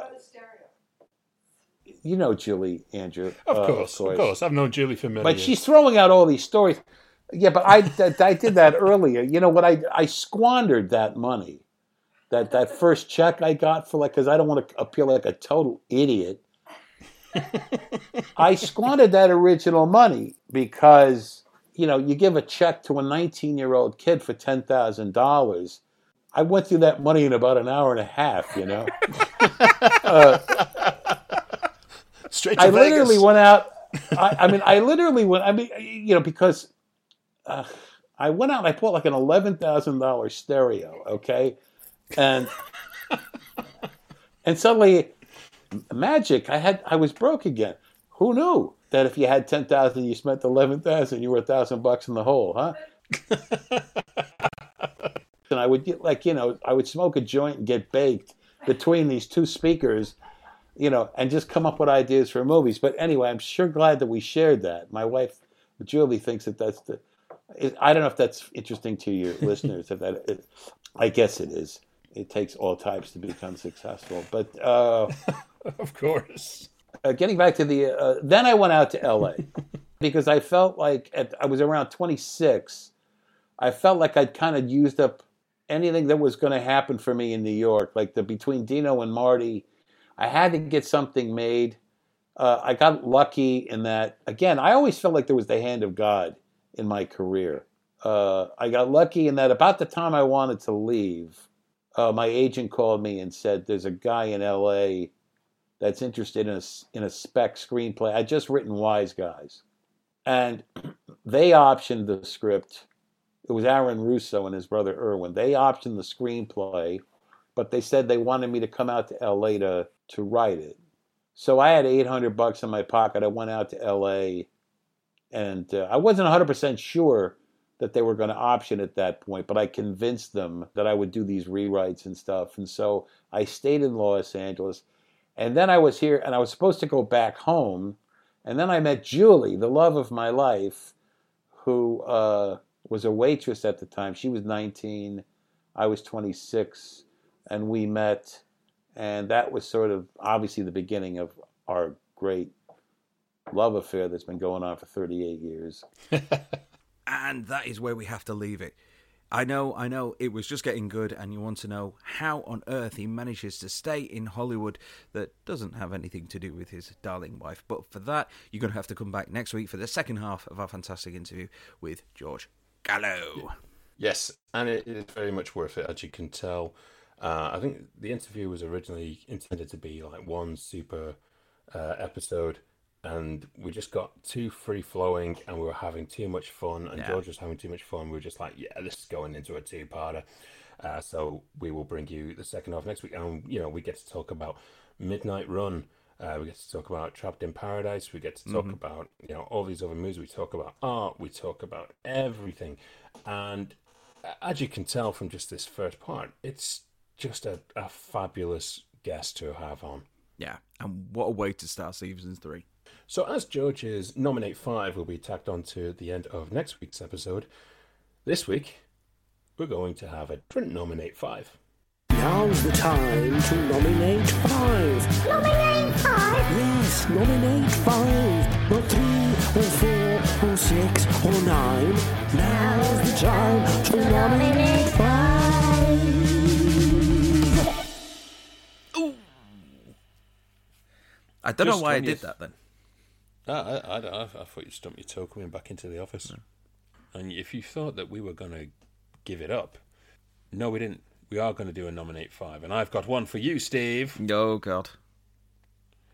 You ready? Uh-huh. Okay, you got a Nominate five of the worst direct sequels you have ever seen.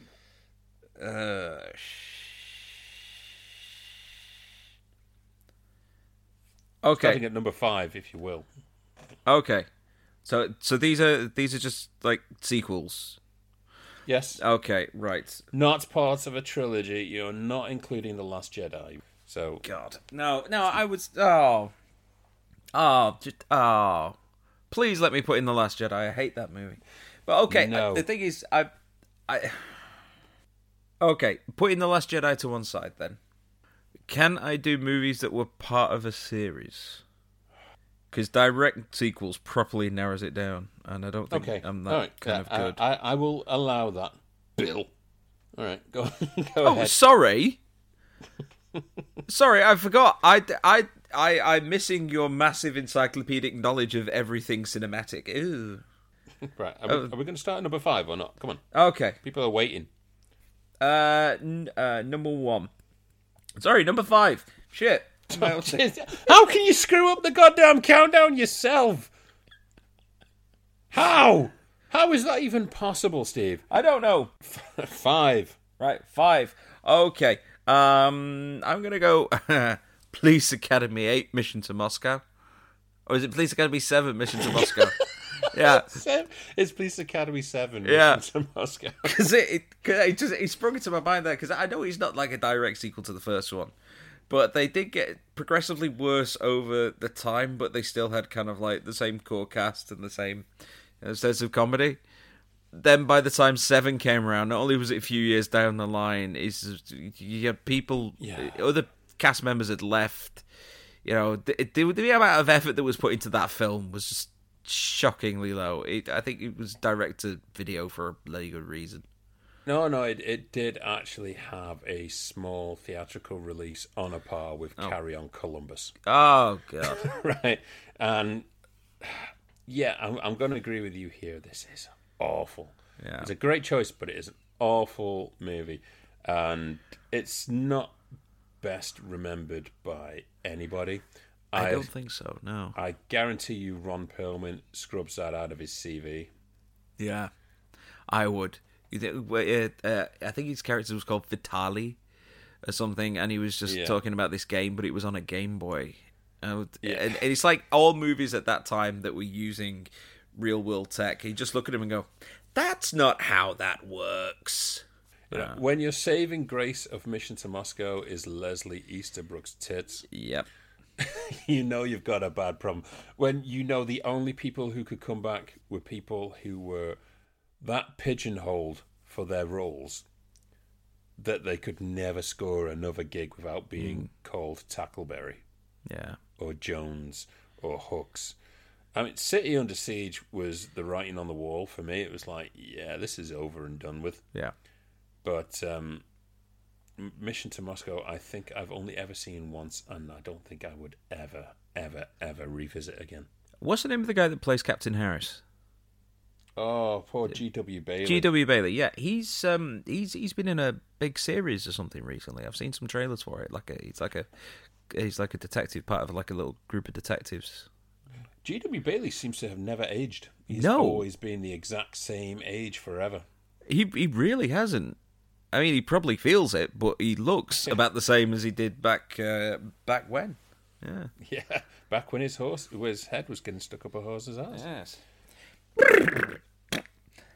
Right, so yeah, so that's number five. All right, that, that's that's a good choice of a movie that should never be seen ever again. All right, um, the next one, um, I am going to go with Alien versus Predator. Now, I know technically it's not like a direct sequel, but because it is following on from two franchises and bringing them together, I'm going to class it as that one. Are we talking about Alien versus Predator or Alien versus Predator Requiem? I haven't seen Requiem because I just everyone just went stay away from it. No one who has actually seen Requiem has seen it because it is that sudden dark. Yeah, but no, A V P. It, I I read the comic when I was in my teens and thought, oh yeah, this oh, yeah, is brilliant. This is fantastic. It, it, this would make a fantastic movie. And then they basically went, okay, we're gonna take the idea of the, the predators using the alien eggs to impregnate people so that they can hunt it. And that's it. All the good stuff that was in the comic was just thrown out the window and replaced with the most generic people possible and the most generic action sequences possible. And you could tell that it was going to be a bit of a, a bit of a bad sign because Paul W S. Anderson was directing oh, it. Oh, poor Paul.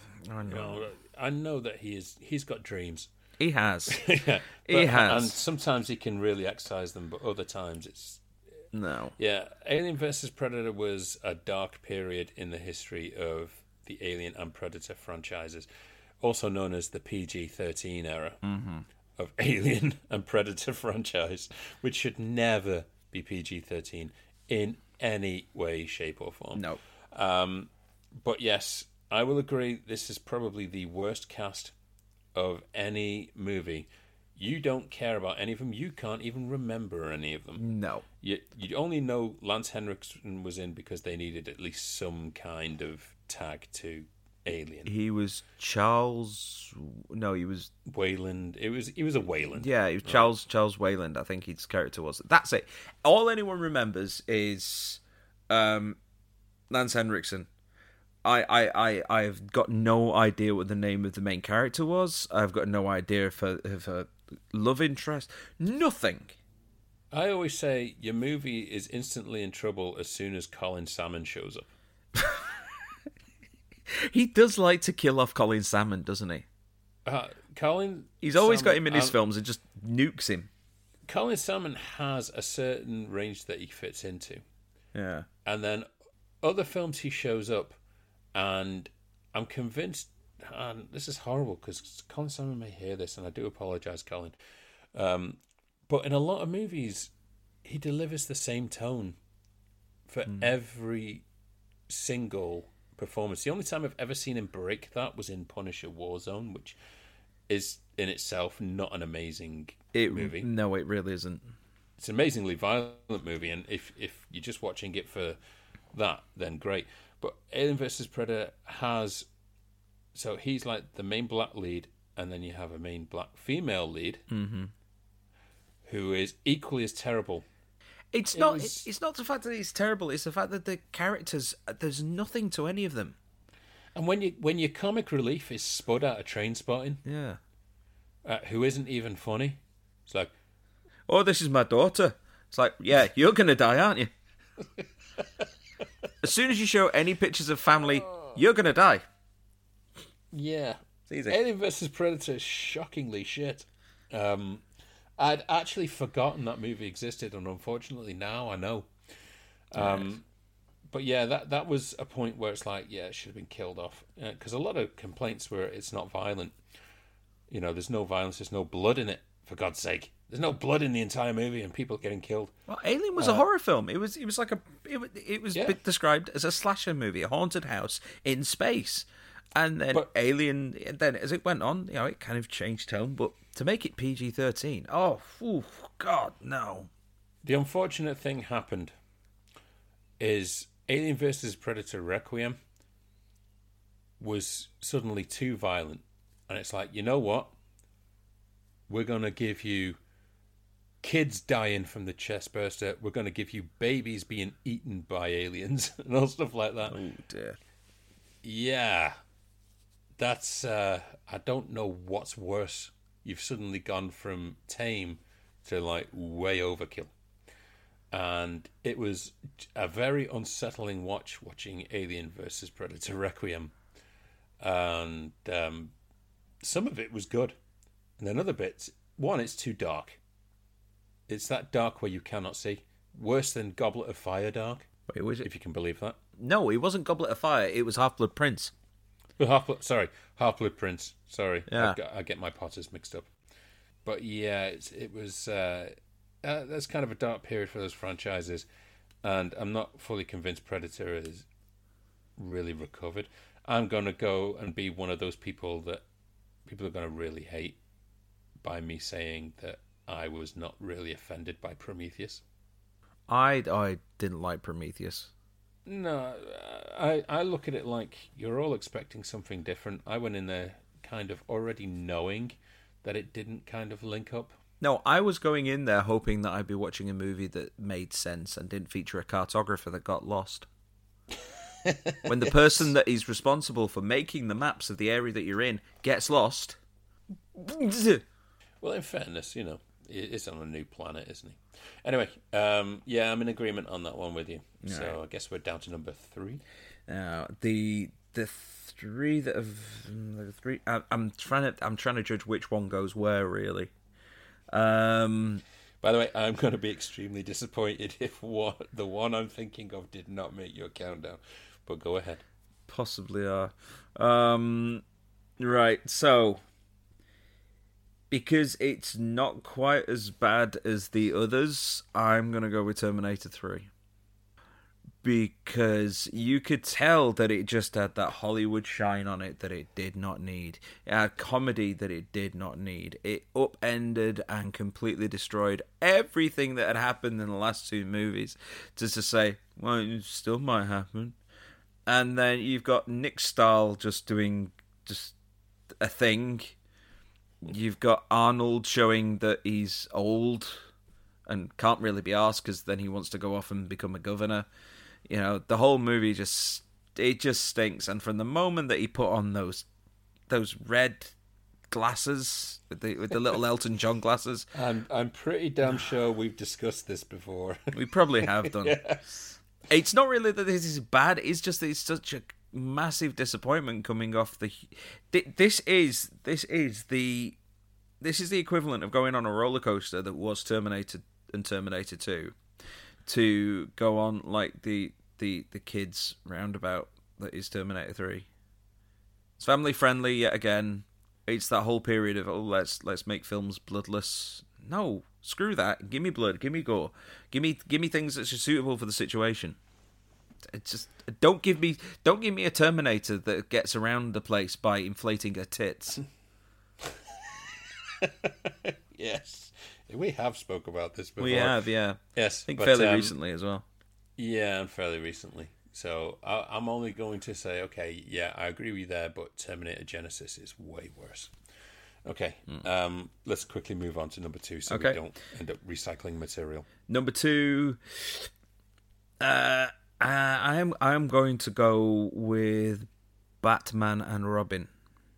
Okay. Which right. which could have been number one, uh, because up until I saw a certain um, star-based war film, um, uh, it this was the worst film that I had ever seen in a cinema by a country mile. To the point that I, I, I just by the end of it, I was seriously considering going and asking for my money back. It is just shockingly bad. And how you go from Batman to Batman and Robin and then consider it to be the same kind of movie series. I I don't understand. Joel Schumacher is actually, the, the, on the D V D, he spends most of the time on the commentary apologizing for making the film. I'm sorry that this happened. I'm sorry that that happened. It's it, you've got you've got the George Clooney wobbly head that's going on in pretty much every single shot. you, oh, God. Arnold Schwarzenegger, he can't get hot. Why is he smoking a cigar then? You know, he has to he has to say school and he's got a stogie hidden out of his mouth. Yeah. We get it. You're Arnold Schwarzenegger. You like cigars, but come on, let's keep in contact with the character. It's just, I, no, so much wrong with that movie. I don't even know where to begin. I will admit, the movie is shocking. But I will actually say it has gone right back around to awesome for how bad it is. Mm. Because I will happily watch that movie with my son, who thinks it's awesome, and I can sit there and say, you don't know shit. Right? It's only because you're too young to watch Dark Knight and Dark Knight Rises and stuff like that, but you'd, you'd watch them anyway. But um, Batman and Robin is a ridiculous orgasm of colour and, and yeah. neon and and Coolio and Coolio, the stage diver of the universe. um, champion stage diver. He doesn't even need a crowd no. to catch him. um, and Nicky's trainers. Yeah. I, I don't know. I mean, it's very weird. I remember the first time that I watched Batman and Robin, and it was Christmas, and uh, I was there like, this is bad. I know it's bad, but my God, I'm not turning it off. Kind of look at it and think, you know what? It's bad, but acceptable bad. Oh, it really is. And there's so much about this movie, which is so cringe-inducing. Everything, every, every single time I've seen it, I've caught like bits of it on T V, as a, a, you know, been flicking through channels, and I kind of linger for a few minutes just to see, okay, really, is this as bad as I remember? And then, you know, there'll be some piece of dialogue, like Uma Thurman in particular is just... She's. I don't even know if she's kind of staring into the skid with with her performance of Poison Ivy, but she's so over the top in just everything. Every single character is over the top. Uh, even you get someone like, was it Bruce Glover? Yeah, playing uh, the master, the weird doctor guy. Every single person in this movie is going over the top, including Michael Gow, who's going over the top. Dying. How do we know Alfred is dying? Because he leans over and goes, whew.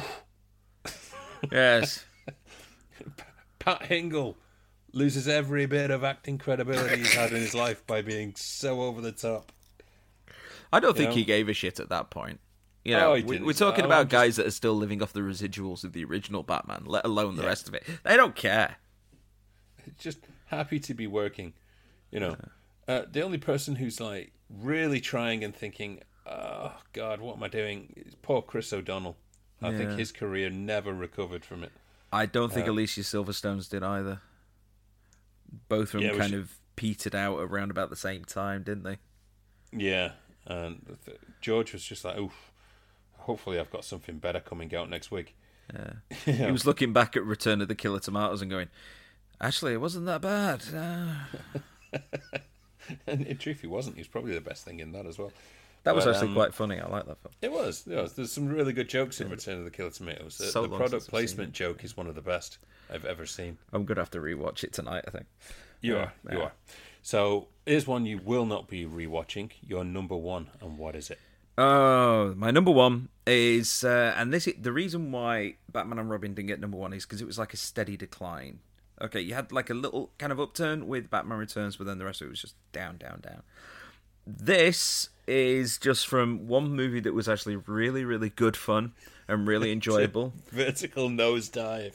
I know exactly what this you're going to say. This is Mortal Kombat Annihilation. Yes!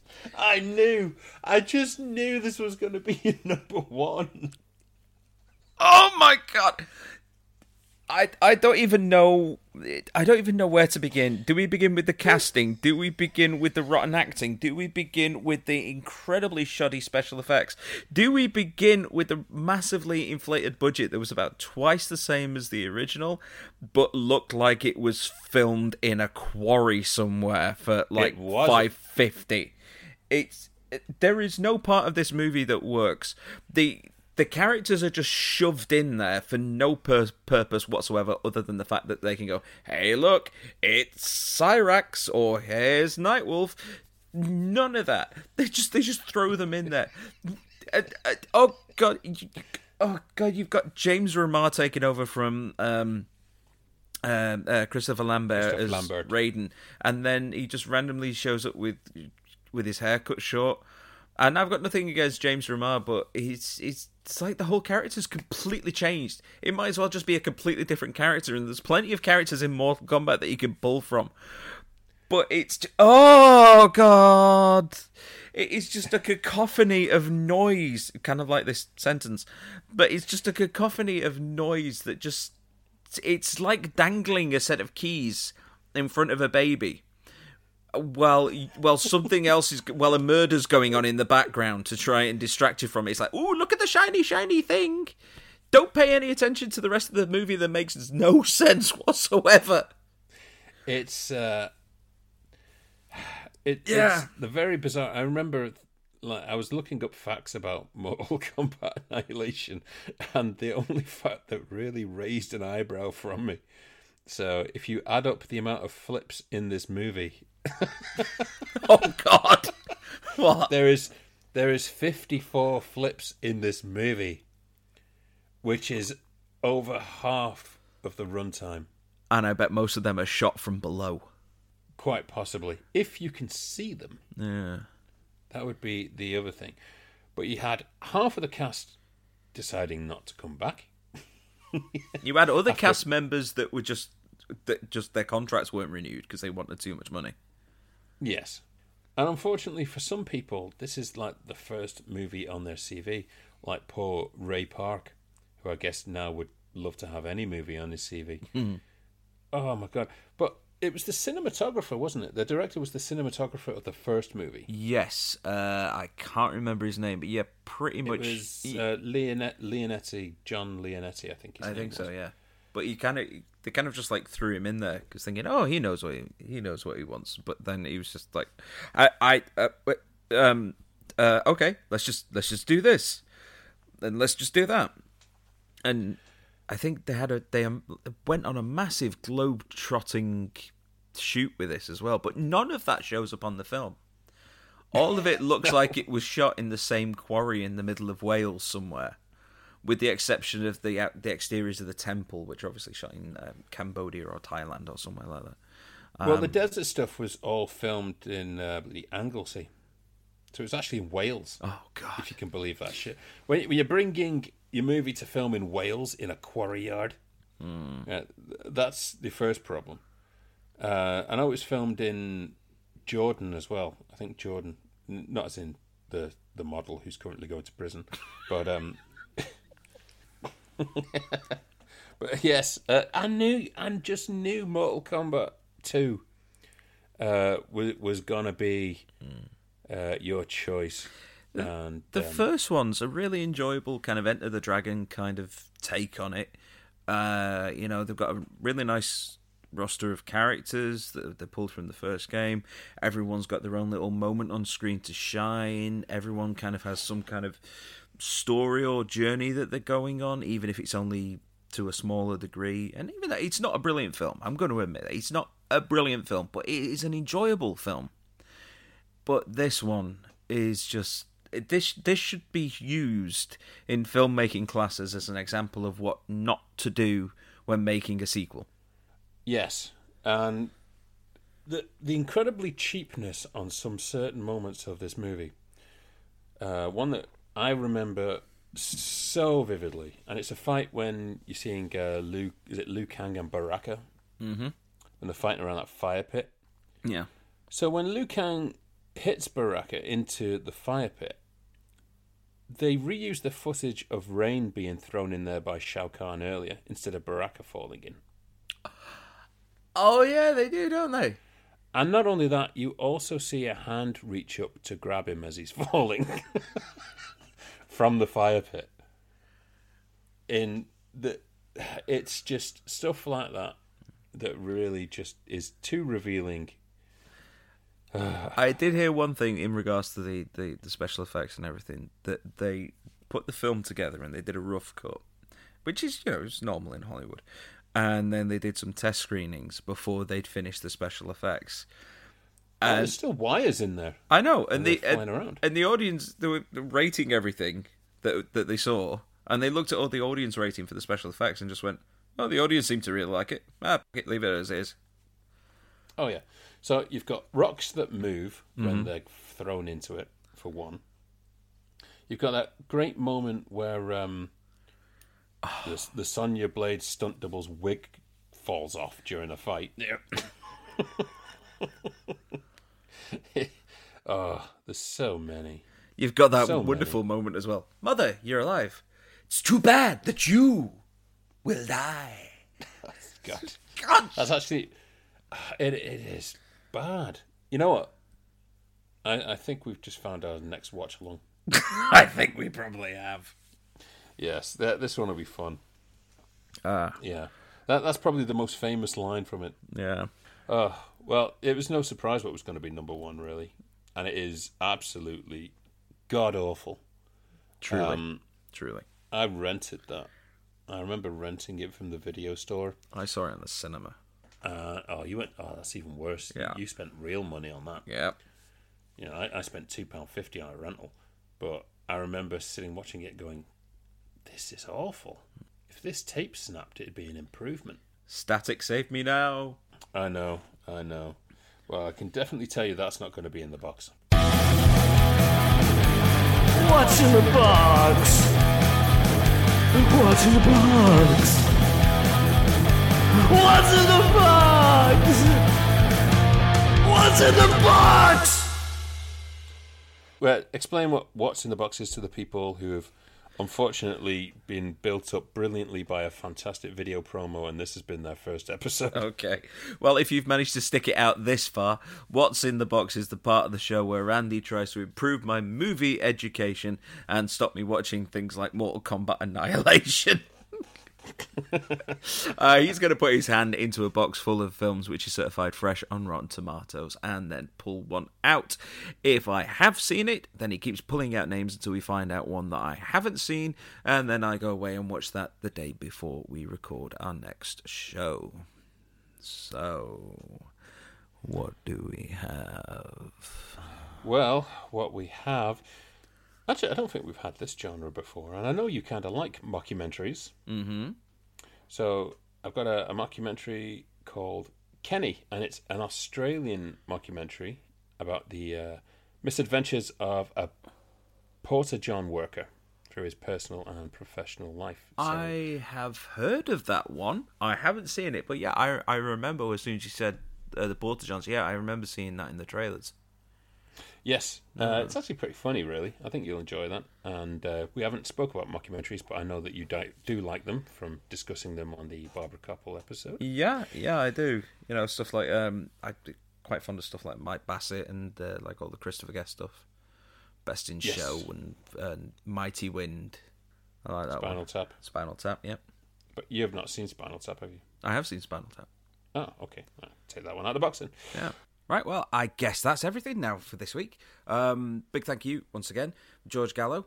And don't forget, you can hear the second part of his interview next week, right here on the same Bat channel. Yes, and also uh, to Julie as well, who has her own little cameos during these interviews. Hi, Julie. She's in the background. Hi, Julie. We're, we're getting you on ourselves, Julie. And then George can just, like, shout stuff from the background. It's great. We we love it. This is the future. We're going to have couples on our show. This would be absolutely amazing. Oh yeah. Um, Anna Paquin yeah, I mean... and Jeff Daniels, for example. oh, oh, oh, oh, God! You're going to make me. You're going to hold that one over me now for months. yeah. Um. So yeah, uh, we just want to say it is such a pleasure to be back. Uh, we, we kind of took uh, a month off, and we know some people have missed us and have been wondering when we're coming back. And here we are, we're, we're back. We've got an interesting season ahead, mm-hmm. um, plenty of guests, and who knows, I, I might we might even be doing an episode countries apart at some point. You never know. Fingers crossed. But for now, Fingers though, crossed. It is a goodbye from me. And I guess I'll see you next week as well, because I've got nothing else to do around here. Tatty bye.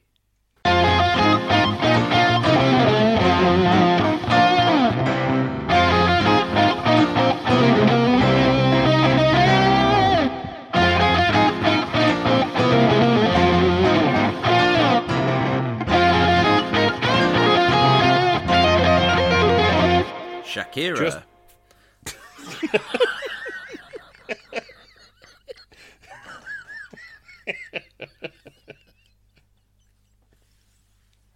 Oh, God. I even forgot what I was going to say.